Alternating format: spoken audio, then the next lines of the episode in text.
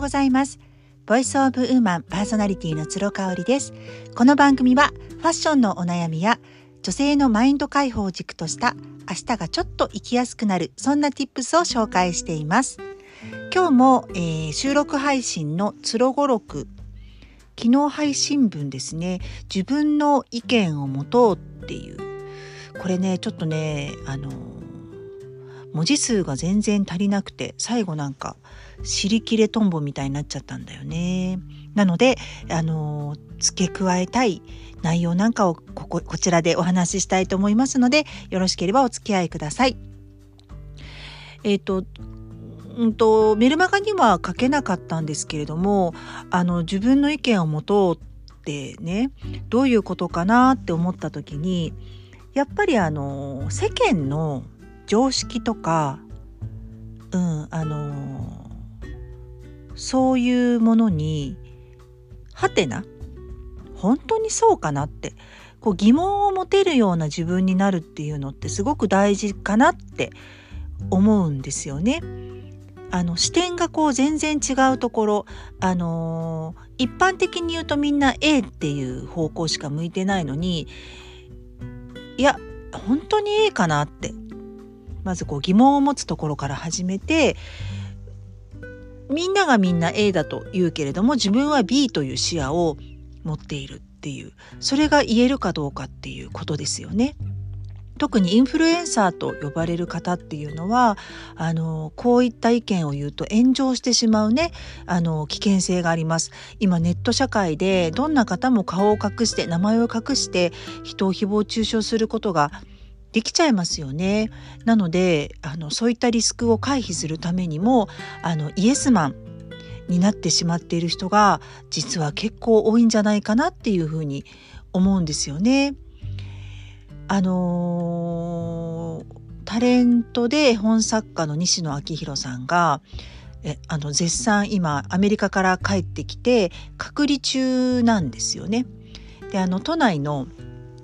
小さなビジネスホテルに隔離をされているみたいです。あの帰ってくる国によって全然隔離期間とかあの隔離の度合いも違うみたいでね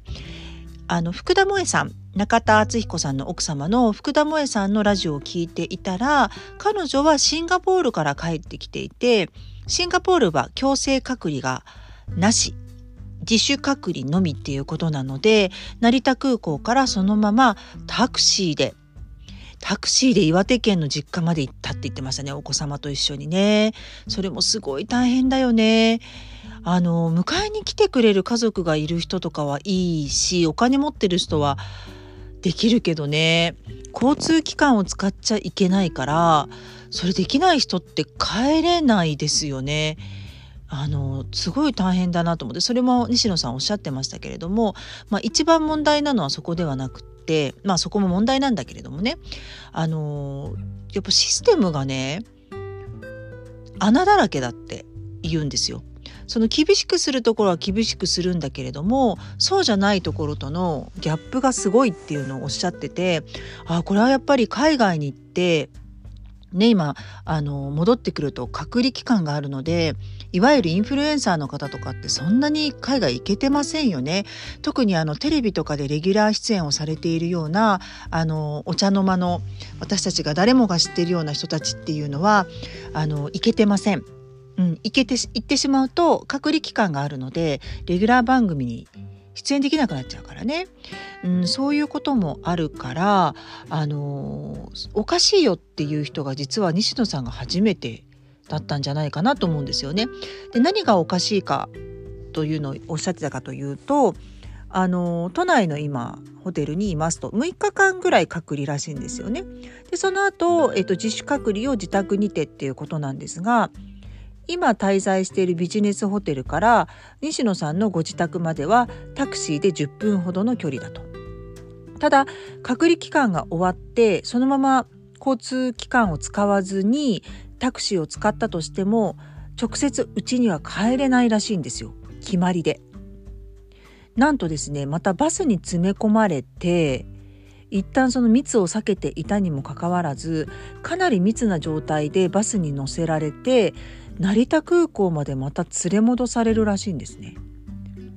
そして成田空港で自由解散っていうことなので結局今のホテルにいたら10分で帰れるところを成田に行ってそこからハイヤーで戻ると1時間10分かかっちゃうらしいんですよね。これおかしくないですか？っていうことを言ってて私もそれ聞いた時に理由がわからなかったんですよね。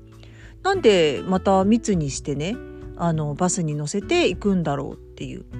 でこういうことをおそらく、まあ、一般の人でも変だなと思ってる人たくさんいると思うんですけれどもあそういうものなんだって思って従う人っていうのもめちゃめちゃ多いですよね。ここがねなんか自分の意見を持つすごく最大の理由かなって思うんですよ。あの上が決めたこと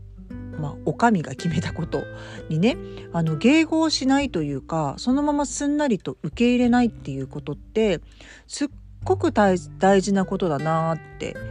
思っているんですよね。だからまあ小さいお子さんなんかも、あのー、親のことを最初聞いてます聞いてますけれどもやっぱりどっかで違うなって思うから反抗期とかあるわけですよね。まあ正常なんですよ成長正常な、あのー、成長成長なんですよね成長の証なんですよねあの反抗期っていうのは。親御さんは大変だけれどもそれだけやっぱり自分の常識とかをもしかしたらあの今までに小さい時から押し付けてきたその反動かもしれないってちょっと自分のね常識を疑ってみるっていうのも一つありかなっていうふうに思いますよね。そう私はねあの年末年始私の実家の両親と過ごしていたんですけどまあ会うたんびにあの言われるのがあなたは全然子供のことを怒らないわねって言われるんですよね。うん、であのそれはもちろんあの悪い意味で 言われるんですけれどもあのそれもこれもねやっぱりねあの自分の意見を子供に押し付けたくないっていう気持ちが強いんですよね。自分の意見を持ってほしいなっていうのがすごくあるのでこの時間に宿題をやらなきゃいけない理由がなければ別に後でやってもいいんじゃないかなって思っちゃったりするんですよね。やっぱそこが私の両親はちょっとわからないみたい。うん、やっぱあのー、宿題は朝起きて好きなことをする前に全部するべきだっていうね。一応うちもそういう約束になってるんですけどね。それでもやっぱぐずってやりたくない時とかあるじゃないですか。そこをこう無理やり自分の常識であのー何て言うの？融通きかないね自分の常識を押し付けても子供ってどんどん勉強が嫌いになるだけだし、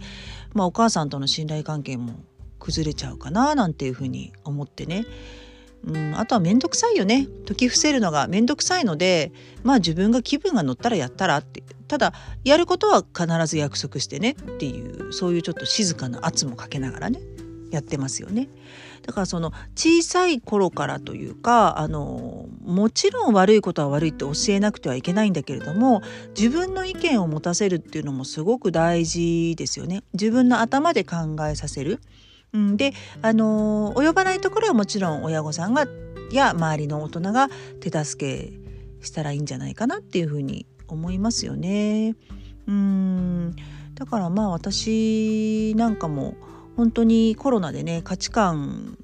変わったし今まで持っていた価値観自体が本当の自分が信じて持っていたものではない信念ではないっていうことに気づいちゃったのでとってもとっても今ね、あの自分の意見で生きていけることができていて